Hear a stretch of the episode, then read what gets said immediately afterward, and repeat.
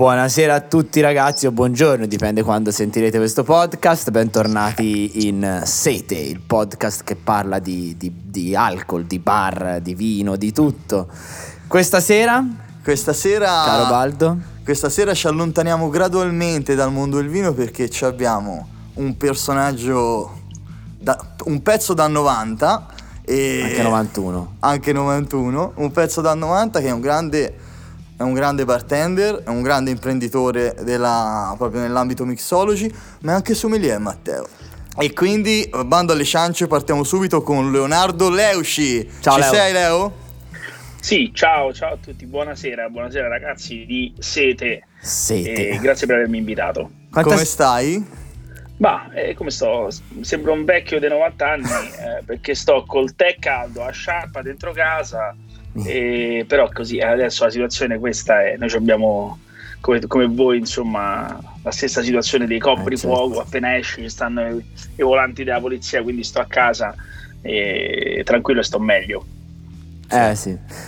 Ma allora, vogliamo partire dalla prima domanda, allora andiamo subito a Vai. dritto. Ok Leo, dici un po' chi è Leonardo Leusci, per chi ha vissuto sul Marte. Allora, Leuci è un uh, bartender, io- fondamentalmente io nasco come barman proprio da, da ragazzino, eh, dopo la scuola cominciavo ad andare a lavorare nei bar, eh, a fare i cappuccini, e poi eh, imparavo a fare i primi caffè shakerati, poi mi sono appassionato gradualmente e, eh, e poi ho cominciato una carriera mh, che si è sviluppata soprattutto all'estero per più di dieci anni, ho lavorato con delle catene alberghiere, ho fatto zona americana, Caraibi, Eh, la Turchia, la Francia, la Spagna, insomma ho girato un po' il mondo per, per più, più- più- più di dieci anni, poi ho, ho lavorato su progetti interessanti in Italia che adesso magari i più giovani non conoscono, ma per esempio un progetto importante come Supper Club Italia che era questa location pazzesca a Roma aperta da questo gruppo olandese che era considerato uno dei gruppi più importanti per quello che riguarda il mondo del clubbing a livello mondiale. Se andate a googolare Supper Club Amsterdam vi renderete conto di, di quello che era. E poi sono ripartito, sono tornato ai Caraibi fino a che nel 2010 tornando in Italia ho incontrato eh, quelli che erano era- La amici, banda. eh, amici con cui eh, abbiamo deciso di, di- di- di fare finalmente qualcosa di nostro e siamo partiti con questo localetto costruito da noi praticamente pezzo per pezzo che è il Jerry Thomas che probabilmente ha avuto eh, un po' di fortuna perché si è inserito in un contesto in cui era tutto un po' piatto e ci ha dato la possibilità di essere tra i primi a rinnovare leggermente quello che era presente sul panorama eh, della miscelazione italiana, allineandosi a quello che stava succedendo nel mondo.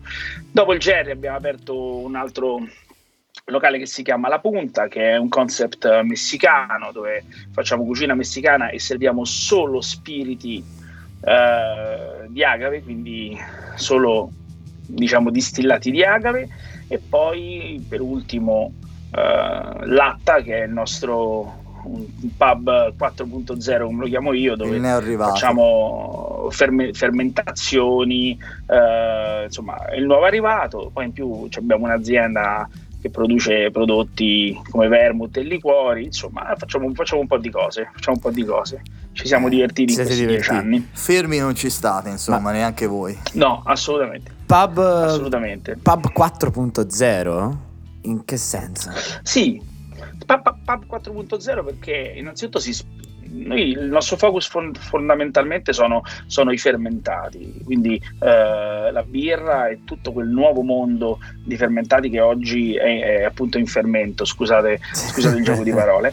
E, e noi produciamo all'interno del nostro locale in un contesto che però è diverso da quello classico di un pub dove magari uno si aspetta, sai, la classicità, il legno, bla invece noi abbiamo voluto un po' distaccarci da quell'idea e rendere tutto un po', un po' moderno. È un grande laboratorio in cui ci divertiamo a sperimentare eh, tutto ciò che, con, insomma, che, gira intorno al mondo della fermentazione, quindi eh, kombucha, via dicendo, insomma, birra, sì, sì. Eh, lavoriamo anche sul vino, lavoriamo su un sacco di cose e le serviamo direttamente eh, nel locale eh, miscelandoci o, se, o lisce insieme sì. a una selezione di prodotti diciamo artigianali di, di altri produttori amici di solito insomma è un, un, posto diverso. Un posto diverso. A Roma comunque. A Roma, sempre a Roma. Roma sempre sì, a Roma. Sì. Io volevo... Roma, Romani Inside. Romani Inside. Per adesso è tutto a Roma.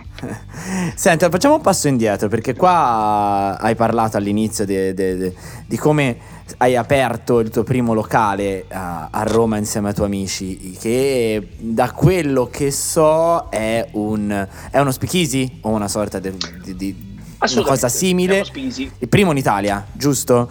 E sì, è stato il primo Speakeasy d'Italia. Ecco, sì, sì, qua allora la, la, domanda è questa, cioè, allora, perché partire con una cosa così rivoluzionaria, cioè, eh, non, non, è, non, non, credo sia stato semplice, ma qual è stata la molla che ti ha fatto scattare? La, che ti ha fatto prendere la decisione di aprire appunto uno speakeasy un pioniere quindi di quello che sta succedendo adesso in, più o meno in tutte le città italiane, in un contesto culturale dove forse i romani non erano pronti? Allora, diciamo, diciamo una cosa, che è stato un... Eh, noi ci siamo trovati a, a, in mano ad avere un localetto dove dovevamo decidere quello che dovevamo farci e abbiamo fatto quello che molto spesso non succede, non fanno gli imprenditori.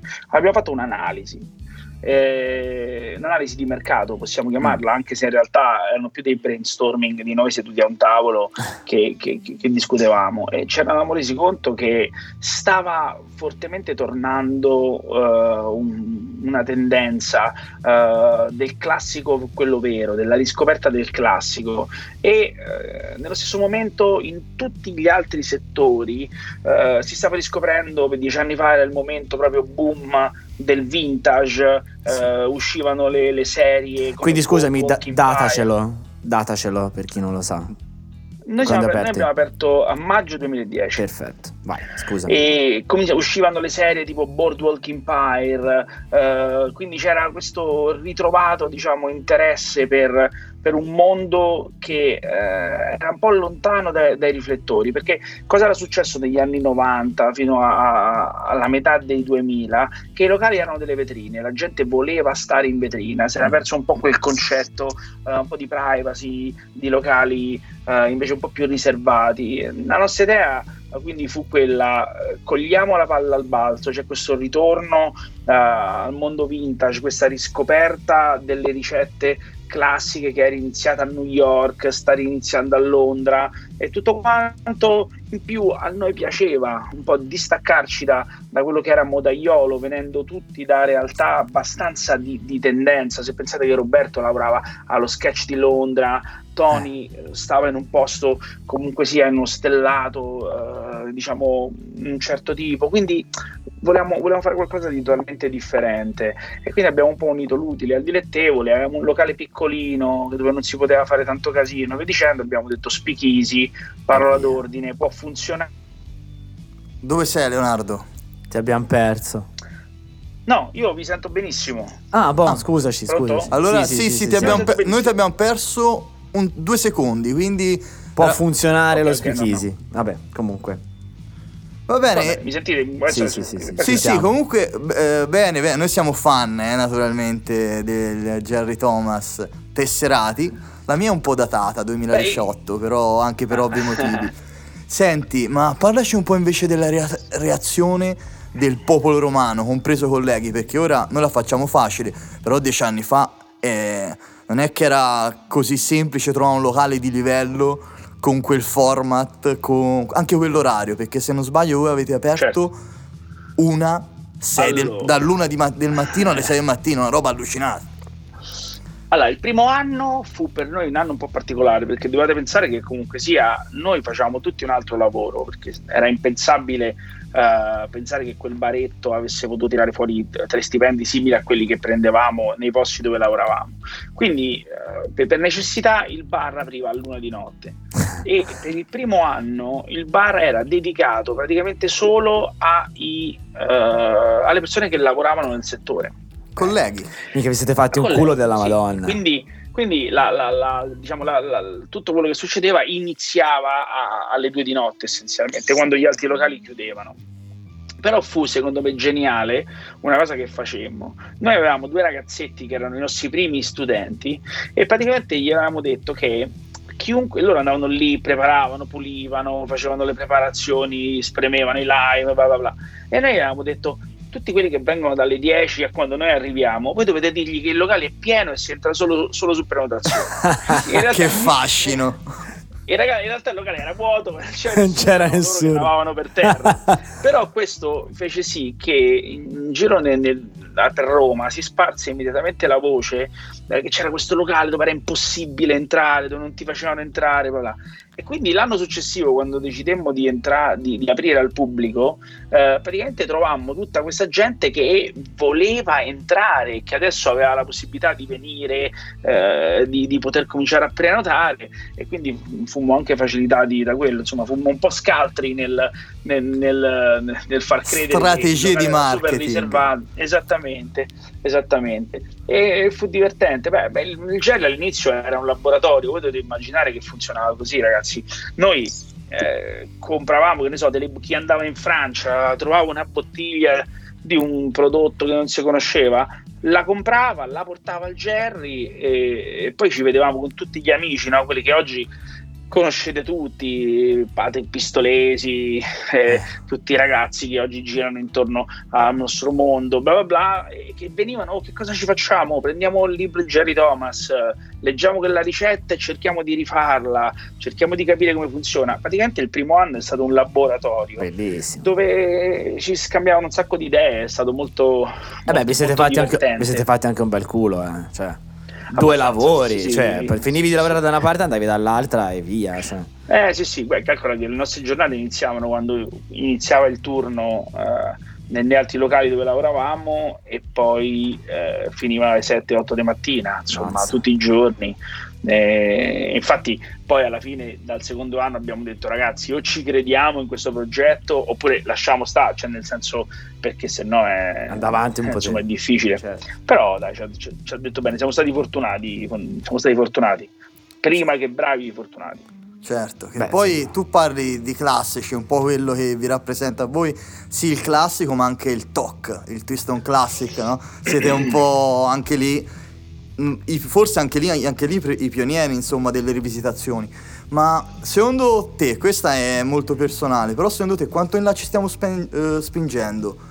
Ci sono esagerazioni insomma a giro si trovano anche diversi menu insomma un po' forzati dove mm. tra signature uh, twist on classic c'è sempre il rischio di disorientare il cliente c'è una ricetta, un giusto equilibrio? Giusto, appunto, cioè, spieghiamo per chi non è proprio del settore, come sono io, perché io sono del vino. Spiegate un attimino te, Baldo, cos'è il Twist on Classic? Ma allora, eh, cioè, posso spiegarlo io, ma può anche spiegarlo Leonardo perché ci ha scritto un libro vai. sopra certo. dove vai. verticale, orizzontale, vai, diagonale. Spiega e poi rispondici per favore. Allora, allora eh, tu, tutte le ricette che noi oggi conosciamo eh, sono eh, il punto di arrivo di un percorso, un percorso evolutivo che hanno fatto uh, seguendo che cosa? Seguendo i gusti delle persone. Allora voi immaginate i primi drink che venivano fatti, i primi cocktail che erano magari whisky, uh, zucchero, poi è diventato whisky zucchero con un po' di bitter, poi è arrivato il ghiaccio, poi dopo uh, si voleva qualcosa di più morbido, quindi si è aggiunto il vermouth, poi è andato di moda lo scotch e si è sostituito so, il bourbon con lo scotch, poi sono arrivati eh, gli anni ruggenti e i gusti sono diventati più sofisticati, quindi si è cominciato a usare qualche liquore e tutte le ricette che noi conosciamo oggi sono praticamente la fine di un percorso, cioè un percorso evolutivo che è durato magari 150 anni, che ha portato da i, primi, i, primi, misculi di spirits più acqua e zucchero, spirits più bitter e zucchero, a quello che mh, noi, noi eh, beviamo oggi. Questo come è successo? È successo perché i barman guardano e guardavano soprattutto a quelli che erano i gusti del cliente quindi si facevano delle sostituzioni, si facevano dei cambi, si sostituiva un liquore con un altro, un distillato con un altro, sì. si aggiungeva un po' di dolcezza eh, modificando magari la ricetta, aggiungendo un vino liquoroso piuttosto che delle gocce di maraschino o dell'anisetta o del, dell'assenzio sì. e via dicendo. Per questo percorso che è durato circa 150 anni ha creato quella che è la miscelazione classica. Um, una delle cose più importanti del passato era la personalizzazione, cioè nessuno uh, aveva l'idea di inventare un, un, cocktail nuovo ogni giorno come succede oggi, ma la gente preferiva, amava personalizzare, quindi tu avevi uh, il Manhattan fatto in un certo modo in quel bar, in quel bar, in quella città eh, l'old fashion fatto in un certo modo in quella città con quel distillato piuttosto che in un'altra città. Questo, questo processo ha dato praticamente vita a eh, quasi tutta la miscelazione moderna che, che noi conosciamo. Che succede oggi? Io mh, mm, penso che sia importantissimo personalizzare, che ogni locale personalizzi le ricette in modo tale da renderle riconoscibili. Quello che trovo eh, sbagliato è eh, se un drink classico eh, funziona e il tuo twist non è più buono del drink classico, allora il tuo twist è inutile. Mm. E è questo quello che cerco di far capire a, a chi si, si, impicca per realizzare eh, ogni giorno delle cose eh, nuove, che in realtà oggi servono solo per comunicare sui social, perché poi i clienti, eh, ai clienti non, non interessano queste cose, i clienti bevono una cosa se è buona, poi se sia eh, una ricetta fatta da te oggi o se sia una ricetta di 200 anni fa, il cliente se ne frega totalmente. Se una cosa è buona, il cliente la beve, la vuole, la chiede, la richiede.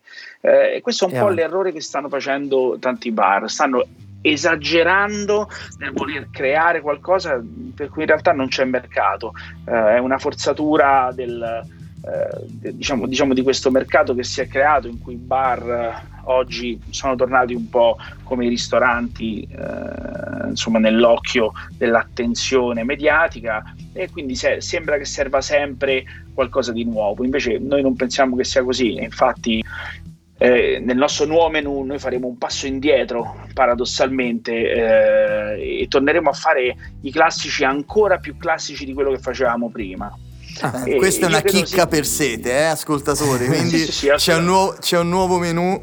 Cioè, ancora più classici Però... che prima, nel senso che andate a riprendere mh, mm, cosa?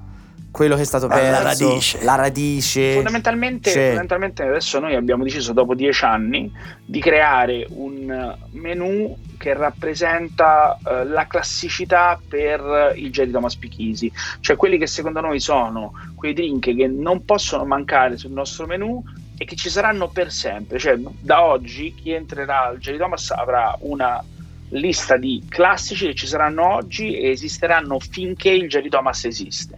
La nostra idea è quella di, eh, il nostro twist sarà di creare il classico più buono possibile, quindi scegliendo il miglior prodotto il miglior prodotto per fare il nostro old fashion, quello che riteniamo il prodotto più rappresentativo di quella categoria, il miglior eh, room per fare il nostro daiquiri, il miglior gin per fare il nostro... Quella sarà la nostra... La nostra Praticamente idea. elevare alla massima potenza, eh, esatto. alla massima qualità il classico. Quindi tutti esatto. che vanno in una direzione di dare un'interpretazione a volte eccessiva, eh, eh, facendo a per mano, l'ego. Cioè, e, tornate indietro, poi andate, andate dall'altra parte, quindi controcorrente, quello che un po' si vede nel mondo del vino in questo momento. Guarda, guarda eh, io, io faccio sempre questo, questo, ragionamento, cioè nel senso lo, lo, lo, faccio da quando portiamo avanti il, il progetto Jerry Thomas. Um, ci sono tante cose nel mondo del sono assolutamente futili e inutili. E tutti abbiamo sperimentato, provato cose eh, innovative, nuove, tecniche, macchinari e noi siamo stati precursori anche in quello perché abbiamo utilizzato un sacco di, di, di attrezzature, però mai per creare qualcosa di scioccante per il cliente, non ci interessa, a noi non ci interessa stupire il cliente, ma per trasformare quello che già facevamo in sì, migliore. Sì. Quindi se io potevo trovare un modo migliore per fare il mio sciroppo di, di lavanda, per fare il mio aviation, eh, per fare il nostro improved aviation. Eh, adesso come posso farlo meglio con lo sciroppo di lavanda? Una lavanda più fresca, una lavanda trattata in maniera differente, ma sempre quello deve essere. La stessa cosa abbiamo fatto con tutti quei, quei drink che volevamo appunto elevare alla massima potenza. E è quello su cui abbiamo lavorato. E dopo dieci anni oggi abbiamo deciso che questi sono i 15 classici che ci saranno per sempre al Jerry Thomas che noi riteniamo siano l'estremizzazione dell'idea di classico. Quindi questo sarà diciamo un po' il futuro, il futuro del Jerry. Un passo indietro verso la classicità pura. Classicità. Perché, perché secondo noi è giusto così. Se no quando sì. oggi si va a una competizione che è un po' eh, quello che fanno tanti ragazzi giovani vengono subito uh, incanalati verso l'idea che devono uh, esagerare certo. in tutto, esagerare nelle garnish, esagerare nella presentazione, esagerare del, nel numero degli ingredienti quando in realtà la cosa che io cerco di dire sempre a un barman è se tu trovi un drink fatto di due ingredienti che stanno perfettamente insieme, eh, quello è il drink quello perfetto, no? Cioè, nel senso... Certo, è come lo chef che dice, a me me lo dicevano sempre, ho lavorato anche nei ristoranti, che tutti devono essere bravi a far tutto, ma eh, chi è bravo veramente a fare la pasta al pomodoro? Eh, poi alla fine è una stupidaggine. Eh, eh no, è vero, è quello. Less is more, cioè, non è detto a caso. È così. Beh, allora io andrei avanti, visto che si sta parlando, ci fa venire parecchia sete, appunto, la voglia di bere da, da morire. Ah no, abbiamo perso? Leo?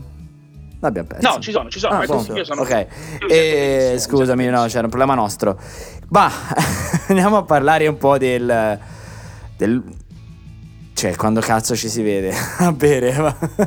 Qui la situazione è drammatica eh, noi non, non, conosciamo la situazione a Roma, qual è, però insomma eh, il, il, Covid ci ha distrutto. Vi ha distrutto e ci ha distrutto anche nel settore del vino. So che te ti sei mosso um, già nel primo lockdown per dar voce al, al tuo settore, chiedendo più vicinanze da parte dello Stato, con soldi, ma anche con altri metodi. Cosa è successo nel frattempo? E, e quale richieste io... hanno avuto una risposta?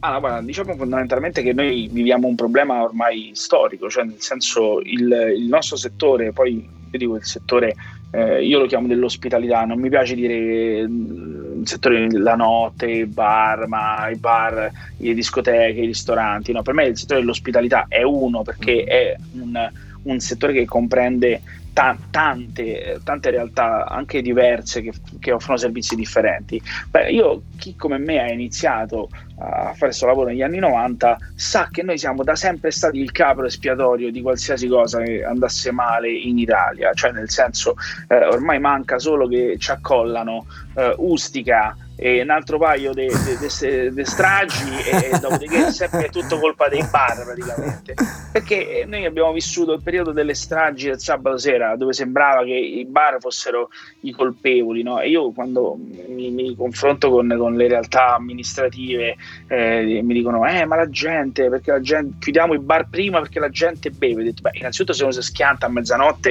e se si schianta alle 4 di mattina non penso che cambi il fatto che si sia schiantato esatto. detto questo questo, eh, detto questo, cioè nel senso, eh, tu come amministratore dovrebbe, dovresti far sì che io po- possa vivere la mia vita liberamente, cioè fare le 5 di mattina e tornare a casa senza guidare, no? Questo dovrebbe essere quello che un amministratore fa, cioè asseconda certo. le esigenze della popolazione e li mette in grado di vivere liberamente la propria vita eh, nella maniera più sana possibile. E questo però agli amministratori non gliene frega niente, loro preferiscono vietare perché vietare è, è più facile. Mm. E in questo contesto ci siamo resi conto che quando si può scaricare qualsiasi colpa sul nostro settore, eh, tutti, tutti applaudono, cioè nel senso quando si chiudono le discoteche, tutti applaudono applaudono quando si fanno chiudere i locali prima, tutti applaudono. Poi che succede? Che i centri storici si, si, si desertificano, eh, che muoiono delle filiere eh, industriali, commerciali che non si pensava fossero connesse con quei settori e ci si rende conto sempre troppo tardi che puff, in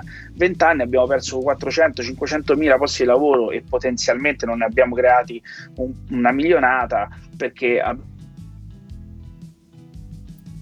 eh. però il nostro settore è sempre il settore che viene incolpato di qualsiasi cosa e in questo momento degli assembramenti no? Sembra che, sembrava che chiudere, chiudere i bar avesse, avrebbe risolto il problema covid invece non è stato così Beh, noi abbiamo cercato di tirare fuori un po' la testa dalla sabbia e abbiamo cercato di far ragionare la politica che però purtroppo eh, non, non, ragiona. E quindi se ne sono altamente fregati a parte qualche, quelli che loro chiamano i ristori. Però io dico anche sempre che un politico se fosse una persona intelligente non farebbe il politico cioè nel senso eh, perché le persone intelligenti non fanno il politico fanno l'ingegnere, il barman questo è pungente eh? il macellaio o qualsiasi cosa, se, sei, se, sei, se sei, un non so se posso dire, posso dire una parolaccia? Vai, vai, ti pare. Sì, sì. Perfetto, se sei uno stronzo nella ah. vita fai il politico perché pensi solamente a te piuttosto che invece alla collettività che ti dà quattro voti e tu pensi che sei il re.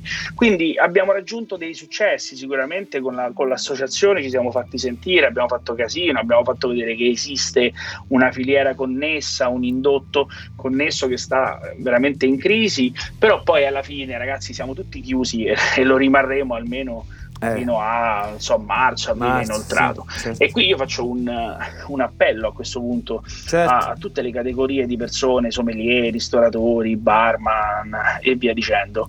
Eh, bisogna veramente cominciare a far capire che il nostro è un settore che è fatto di un'economia interconnessa e che tutti noi abbiamo bisogno eh, del nostro vicino eh, il ristorante ha bisogno del bar a fianco perché insieme creano una comunità che può fare del bene, che può aiutare eh, dal punto di vista sociale, perché quando le luci sono accese c'è, c'è meno criminalità. C'è certo. meno... Queste qui sono le cose su cui noi dobbiamo cominciare a fare un, un pensiero inverso a, alle persone. Oggi le persone si lamentano perché i locali fanno casino poi praticamente si spengono le luci dei locali e ci stanno gli spacciatori, ci stanno i, i, insomma, i criminali, bla bla, che si impadroniscono delle città, dei, dei, dei dei, dei, quartieri e la gente non si rende conto che eh, questo è successo di pari passo al fatto che magari hanno chiuso quei tre bar dove la gente si vedeva, dove le persone sì. erano, erano, in strada e stavano tutte insieme e quindi era più difficile far sì che questi posti venissero presidiati da, da, da gente sì. che, che, non fa bene a nessuno. Purtroppo finché non riusciamo a far passare questo messaggio in maniera importante alla massa, cioè che eh, i bar, i ristoranti devono stare aperti in, quando, quando, finirà questa situazione Covid, non solo perché eh, devono guadagnare, perché noi imprenditori dobbiamo guadagnare, ma proprio perché eh, le città sono fatte di luoghi di socialità. E se tu togli i luoghi di socialità eh, succedono delle cose terribili, come sta succedendo a una generazione di ragazzini a cui è stato tolto il gusto di andare a giocare per strada a pallone e adesso stanno impantanati davanti alla PlayStation. Mm. È esattamente la stessa cosa.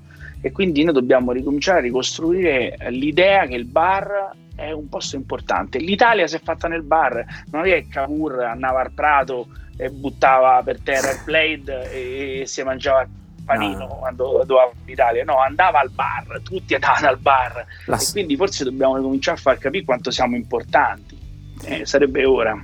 Eh sì, infatti la socializzazione è alla base della nostra, della nostra cultura e della, no- e della, nostra nazione. Ma quindi in futuro che cosa, che cosa prevedi?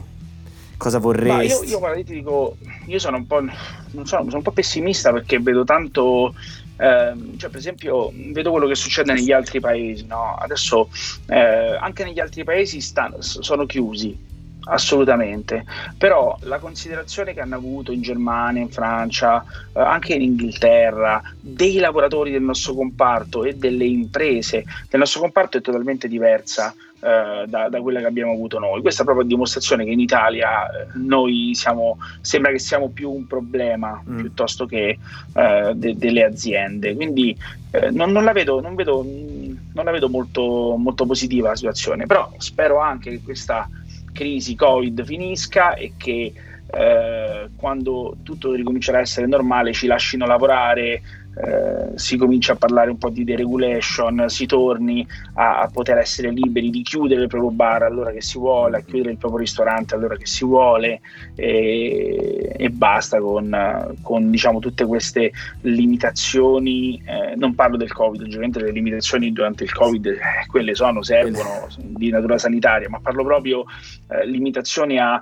ha la possibilità del nostro settore di esprimersi, di esprimersi al meglio. Io vivo in una città come Roma dove le amministrazioni che si sono susseguite negli ultimi 30 anni hanno sempre preferito le macchine in, in, parcheggiate nei vicoli piuttosto che dare so, i tavoli ai bar e ai ristoranti. E penso che questa sia una situazione che eh, sarà ancora più insostenibile in futuro quando le nostre aziende avranno bisogno veramente di, di poter massificare il, lavoro per recuperare tutto quello che abbiamo perso ormai in, in un anno di, di non attività. Que- questi politici dovrebbero passare un po' al Jerry Thomas, farsi un bel corso di formazione per imparare un, a fare un twist valido su questi DPCM.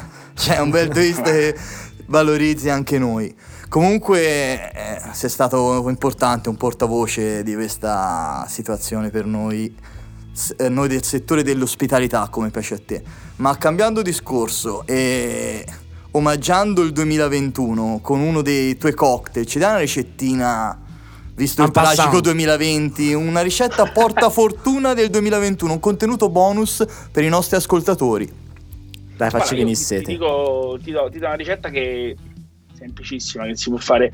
La ricetta del mio, del mio daiquiri. Ok, avanti tu. È uno, dei, è uno, dei, drink a cui sono più affezionato perché io, io, poi bevo poche cose, io bevo gin tonic, l'americano, il negroni e il daiquiri. e mm, io, eh, a me piace tantissimo fare il daiquiri, eh, e mi piace fare un daiquiri che io chiamo un po', diciamo, io lo chiamo condito, sai, sotto un termine un po'... Ma la Gary Reagan? Eh, no, no, no, no, no, no, non ho condito dentro, perché condito nel senso condito. E, e quindi io faccio uh, 3 CL di... Si posso, posso, dire il nome di un brand? Ah, certo, sì, poi ma... senti come dice 3 ah, alla, alla, romana. 3 CL. Sì, sì, sì. 3, 3, quindi 3 CL, tutto attaccato, perché a Roma, a Roma è tutto attaccato. 3 CL. Ok, come C3BO, no? Sì, sì. 3 CL di, di, di Claren Ok. 3 CL di un rum cubano 3 anni. Ah. Eh, Puoi dire anche lui, eh? Mm, vabbè, uguale, insomma, okay. io, io, uso, io se possibile uso Havana, però nel certo, senso ce ne Cuba, saranno Cuba. altri. E mm, poi 3 CL di succo di lime. Certo. Due cucchiai, io, a me piace, do, piace dolce, poi insomma, due cucchiaini di zucchero, quindi zucchero bianco. E eh, io aggiungo anche un paio di dash eh, belli carichi di, di, di maraschino ah, di che maraschino. mi piace tanto sì, sì, sì, maraschino, io adoro il maraschino uh, nel, nel daiquiri perché lo trovo che sia un legante interessante che, che, che, aiuta a creare armonia tra tutti gli ingredienti. Quindi io faccio questo taglio di rum uh, che secondo me restituisce un po' di nota vegetale, c'è questa nota un po' verde del claren intensa, questi profumi di canna da zucchero che un po' si sono persi magari nei nei rum uh, cubani, quindi restituiamo a, a, al daiquiri un po' una struttura del passato, quando quindi. i rum cubani avevano ancora un po' di, Personalità. di, di, aguardiente pungente all'interno. E quindi mi piace fare questo, questo daiquiri in questo modo, è il mio, è il mio daiquiri e, e, e, di solito piace alla gente, mi, mi dicono che, che, che, sono bravo a fare i daiquiri, ma ormai faccio, faccio solo quello, insomma. Ah, te lo dicono, non, eh? faccio, eh, Ci si crede. Non faccio un drink da tanto. Giudolo te l'ha detto, e te l'ha detto.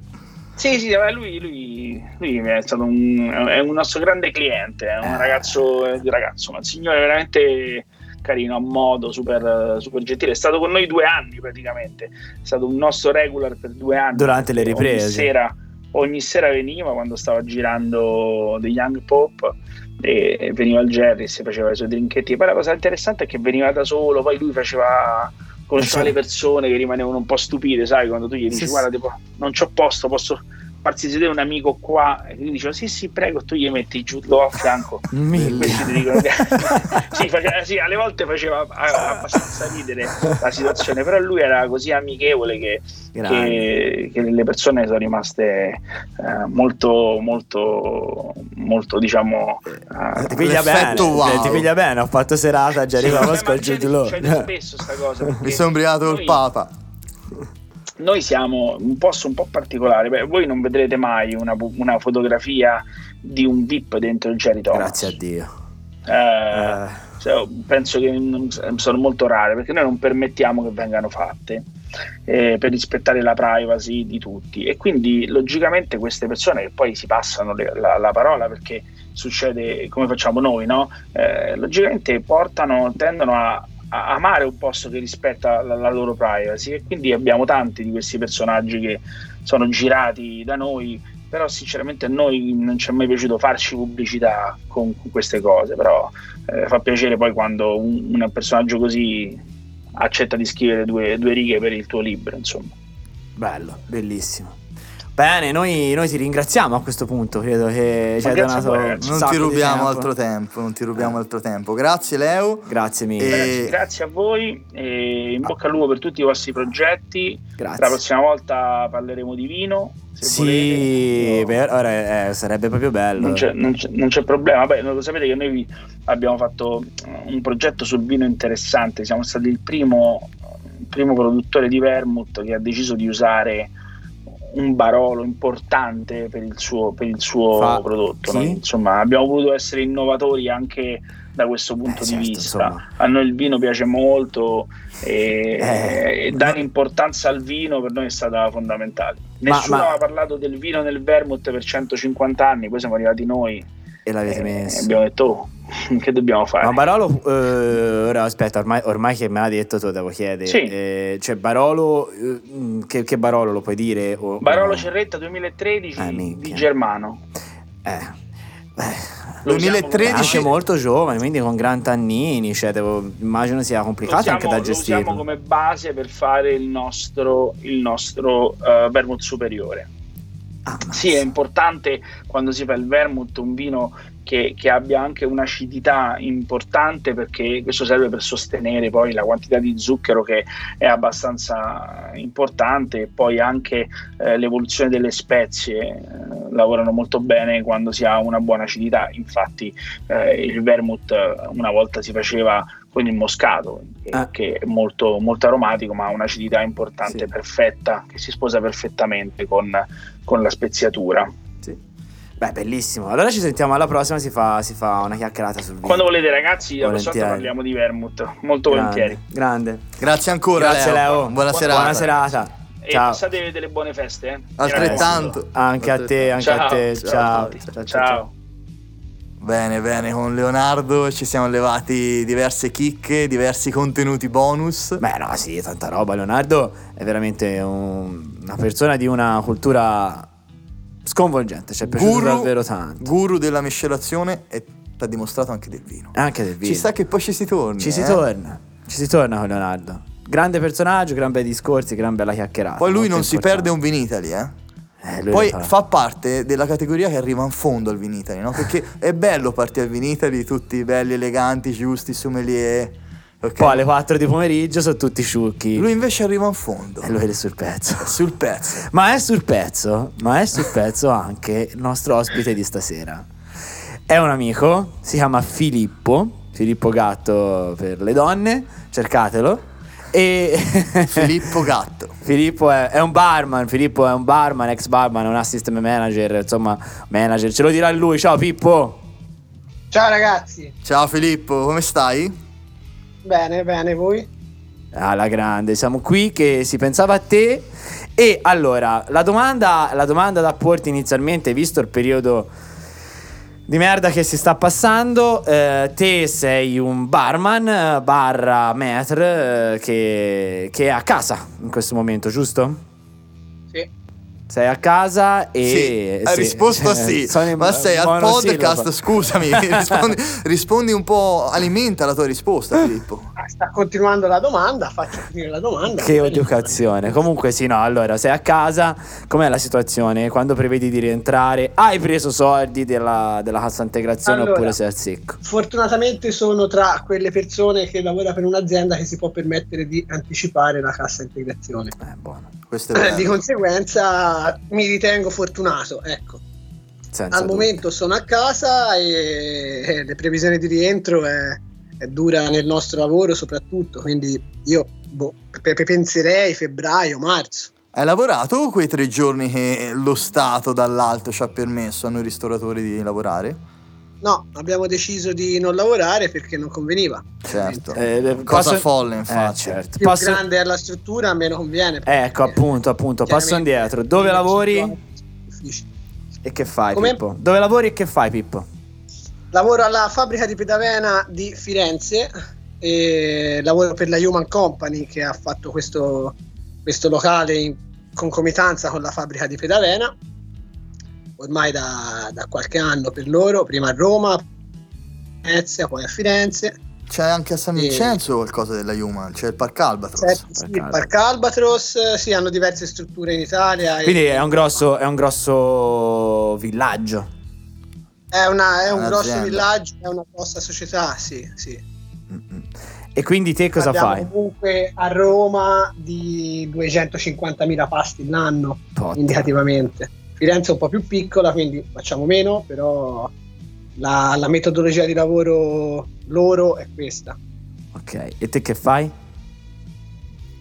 Eh, che faccio? Questa è una, diciamo, principalmente mi occupo della gestione dei tavoli e delle prenotazioni, Ok. e principalmente poi Gestione dei Certo. tavoli, cura dei tavoli, insomma, accoglienza. accoglienza, sistemazione delle prenotazioni e tutto ciò che riguarda diciamo, il la planning, dai. dei tavoli e, e delle prenotazioni, appunto. Quindi sono la prima figura che trovate se venite a trovarmi alla fabbrica di Pedavena. A braccia aperte, accolti Che marchette si fanno? Non si Senti, vogliono, si senti. vogliono i soldi per dare la fabbrica di pedavena. Tra l'altro la concorrenza dove la- vabbè lasciamo stare Ma Sì. senti una cosa Ma cos'è la cosa che ti manca più del tuo lavoro a oggi se dovessi deciderne una? Ma senti, se ti dovessi dire la cosa che mi manca di più, credo che sia la figa. La figa La figa, soprattutto a Roma. A Roma ce n'era Pippo, eh, girava, Ce n'era veramente girava tanta roba. Australiane, mi ricordo. Di- e- Si vede che Sì. sei mosso proprio dalla devozione di questo lavoro, dalla passione Infatti hai risposto Fantastico No, eh, vabbè, a parte gli scherzi, Pippo, ma allora te, te- te hai fatto anche il barman eh, di, di- di- di discoteca, quindi... Sì, sì, a Roma, quando ho cominciato a Roma, ho, ho fatto un anno da, diciamo, da gavetta in tutti i sensi, sia al bar che in sala. E poi dopo un anno, un anno e mezzo ero barman a tutti gli effetti, lavorando in un villaggio leggermente diverso da quello di Firenze perché ospita molti più stranieri, molte comitive e di conseguenza c'è poi la discoteca la sera Eh, e eh. quindi ho frequentato anche l'ambiente della discoteca. è lì, è lì, è fu- Qua- qua- qua- a quanto bevevano? Perché te mi parlavi di numeri impressionanti. Bevevano, sono- senti, per farti un esempio, indicativamente in una serata buona di agosto, solo di vodka, facevamo fuori due, due casse e mezzo. Quindi numeri allucinanti Numeri allucinanti, sì, sì, si parla di... Ah, eh, In una 14 stagione sì, 30 litri di vodka, 35 litri solo di vodka a sera. Vai, ah, la serpente. Ma eh, eh, que- questa è una versione del bar che noi si parla con eh, dei, dei barman clamorosamente bravi che lavorano in stile completamente diverso. Però il bar è anche questo, ragazzi. il bar è- Certo, è- cioè, certo. è- Scusami, non ho sentito bene? No, dicevo che si parla, noi intervistiamo barman bravissimi che fanno un tipo di bar molto più mh, improntato sulla qualità, giusto Baldo? Però questo, Sì, è, questo ma- è il bar anche... Ma questa è la parte dedicata insomma al popolo perché non è che siamo tutti Leonardo Leuci magari o Eh. Charles o chi altro siamo anche noi barman che ci tocca fare i numeri e Filippo mi sembra le fa diverse perché insomma non è che sono Sì, due una- È una bottiglie È una tipologia di bar completamente diversa, si punta sulla quantità, sulla velocità e meno sulla qualità o sulla struttura di un drink. ecco, sicuramente è un metodo diverso di lavorare che poi ti può far comodo o no a seconda delle esigenze lavorative che poi uno ha. certo certo Certo. E va bene Filippo. Quindi te andavi, andavi di brutto giù, mi ricordo una sera, questo è un aneddoto che vi racconto. Una sera vado da lui, mi fa, inizia a fare cocktail a manetta, lo vedo testa giù, testa bassa, sudato, a un certo punto si rompe i coglioni, si leva il grembiule, bram, monta sul, scansa il DJ che c'era e si mette a suonare pezzi al DJ. Pippo fa pure il DJ, un uomo tutto fare. Signori, questo è il vero uomo dell'accoglienza 2.0, dal metre a barman a, a- a DJ. Grande Pippo. Senti, la Fiorentina? La Fiorentina. no, basta, non si parla di calcio. No, non parliamo di calcio, questo è un programma Vai. dedicato al bere. alla Eh, ristorazione. Infatti, eh, ristoratori del settore ospitalità, non parlate mai di calcio al lavoro, che qualcuno si nervosisce sempre. E di noi facciamo uguale nel podcast. È vero. Si Vabbè. incrina il rapporto col cliente poi. Filippo, grazie del tuo contributo, abbiamo imparato, imparato anche da te e tanto noi ci vediamo, ci sentiamo, insomma. Grazie Allora, Pippo. Grazie a voi ragazzi. Ciao, Filippo. Ciao, Filippo. Meglio per questo programma. Grazie, Dai, grazie. Ciao, ciao, ciao. E, e dopo Filippo eh, passiamo ai saluti, dai. Saluti. Si- Saluti. Si ringrazia tutti voi che ci avete ascoltato. Naturalmente voi potete collaborare con le puntate. Voi mandateci un messaggio su cosa pensate o se, se non la pensate come un ospite, chiunque si chiami e potete dire la vostra anche voi. Dateci, dateci le vostre idee, diteci le vostre idee e eh, vi chiamiamo se volete. Auguriamo a tutti un splendido 2021, che sarà sicuramente di questo, migliore di questo. Il cocktail da fare ce l'avete? Ce l'avete. Buon anno. Ciao assetati. Va bene, va bene, no, ma sto, sto vicino. Senti, ma il tempo di una pisciata ce l'ho. Eh, lo- Ma cioè, dipende da Fabio. cioè. Aspetta, aspetta, dai, va bene. No, falla, allora, falla, vai a pisciare, nel frattempo, nel frattempo ti dico una Vai cosa. tanto anche col telefono, eh. Scusami Fabio. No, no, falla tutta, ma scherzi. Questa la mandiamo. Mi eh. senti? Questa si manda, questa si Contenuto extra. Se Pippo non si mandi, ci deve pagare. Pippo devi pagare, Questo sul Filippo. finale si mette, la taglia e la metti Dai, allora scendo- al volo ora un minuto. Vai, Dai, vai. Scendi, dove vai? Al fiume a pisciare. Dove vai?